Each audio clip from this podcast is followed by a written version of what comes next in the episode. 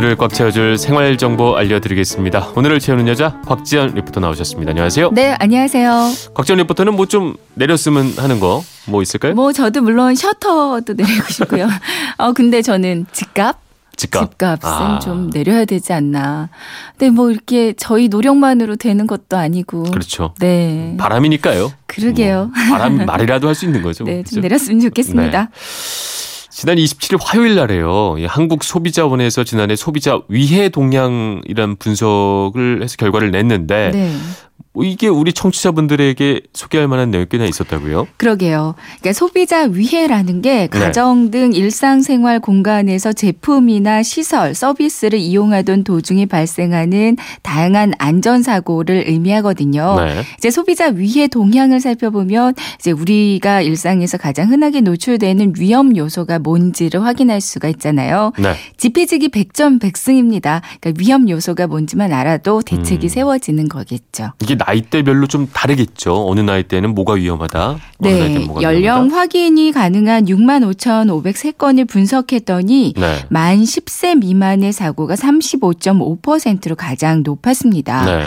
그 중에서도 침대 추락 사고가 아, 1,535건을 가장 많았다고 하고요. 진짜 깜짝 놀라죠. 그러니까요. 네. 저도 두 아들 다 어렸을 때 침대에서 떨어뜨린 적이 있었는데 네. 한 녀석은 그 응급실로 뛰고요. 네. 데리고. 두 번째 애는 그냥 집에 두긴 했는데 정말 하늘이 노래지는 그렇죠. 경험을 해본 적이 아. 있었어요. 네. 그리고 또 안타까운 게 그 다음으로 많았던 사고가 60대 이상의 석 재 태- 타일 바닥재 미끄러짐 사고였거든요. 네. 그러니까 60대 이상의 연령대 사고가 그 연령 확인된 사고들 중에서 11%에 불과하긴 했지만 미끄러짐 사고가 이렇게 많다는 음. 건이 낙상 사고의 위험만 줄여놔도 많은 사고를 줄일 수 있다는 뜻이 아닐까 합니다. 그렇죠. 사실 이 안전에 취약한 어린이나 노약자 사고가 빈발한 걸 보니까 네. 이 가정 내 안전 사고 오히려 뭐 더 신경 써야 될 것 같아요. 바깥보다도. 그렇죠. 실제로 이번 발표를 통해서 가장 많은 위해 사고가 발생한 장소가 집, 주택이었거든요. 전체 사고의 절반 가까이를 차지했습니다. 네. 저희 외할아버지도 그 욕실에서 미끄러지는 사고 있으셨었어요. 고관절 수술을 하셨는데 네. 사고 이후에 미끄럼 안전장치를 해놨거든요. 음. 미리 해놓지 않은 걸 정말 얼마나 후회했는지 모릅니다. 네. 그러니까 어르신이 계신 집이라면 이렇게 미리 예방을 해두시는 게 그렇겠군요. 좋겠죠. 낙상 사고를 막기 위한 장치들 어떤 게 있을까요? 네, 대한재활의학회에서 낙상 사고 방지하기 위해 발표한 낙상 방지 가이드라인 개정안을 보면요. 네. 일단 욕실이에요. 이제 욕실은 항상 바닥에 물기가 있어서 가장 미끄러운 공간이잖아요. 그렇죠. 욕실 바닥에 미끄럽지 않은 고무판을 전체적으로 깔아두는 게 좋습니다. 네. 그리고 욕조 안에 들어갔다 나올 때 넘어지기 쉬우니까요. 세면대 옆이나 욕조 안에는 손잡이 설치해 두는 게 좋고요. 네. 이제 인터넷 쇼핑몰이나 대형마트, 의료상가 가시 보시면 미끄럼 방지 안전 손잡이나 지지 대 많이 팔거든요. 음. 이제 접착 스티커 방식이나 흡착 방식인데 좀 튼튼한 걸로 잘 골라 붙여두시면 확실히 도움이 많이 되실 거예요. 네.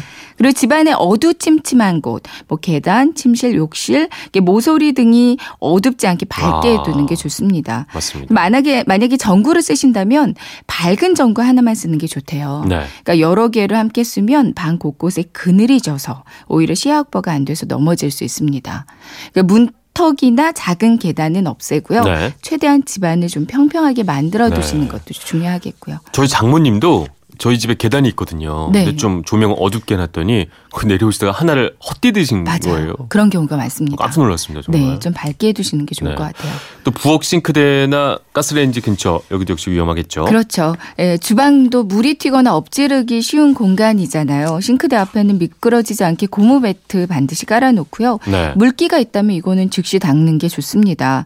그리고 자주 사용하는 물건은 낮은 선반에 보관하는 게 좋겠어요. 높은 곳에서 물건 꺼내다가 균형 잃고 넘어질 수 그렇죠. 있거든요. 식탁 의자는 되도록 등받이 있는 걸 사용하시고요. 이제 나풀거리는 카펫이나 깔개 밑부분에는 미끄럼 방지되어 있는 게 좋고 네. 특히 걸려 넘어질 수 있는 뭐 전기줄, 장난감 박스, 낮은 가구, 이게 실내를 어지럽히지 않는 게 음. 좋습니다. 계단 주위도 깨끗이 그럼요. 좀 정돈을 해두시고요. 이 밖에도 양말 신는다면 미끄럼 방지 처리가 된 양말로 가급적이시면 고르시고요. 네. 실내화도 발에 꼭 음. 맞는 맞는 걸 신으시는 게 좋습니다. 이렇게 조심을 다 하고 막 대비를 해도 그래도 또 넘어질 수가 있잖아요. 그렇죠. 어떻게 빨리 좀 이렇게 조치를 취해야 될까요? 만약에 넘어졌다. 그럼 일어나시기 전에 먼저 호흡을 가다듬고 다친 곳은 없는지 살펴본 후에 일어나는 게 좋다고 합니다. 네. 만약에 일어날 수 없을 때는 바로 119에 연락을 해서 도움 요청하시고요. 이제 평소에 규칙적인 운영, 운동을 해서 근력을 강화시키고 균형 감각을 높여놓으면 실제로 낙상 위험을 많이 감소시킨다고 음. 하니까요. 운동도 틈틈이 하는 게 중요할 네. 것 같아요.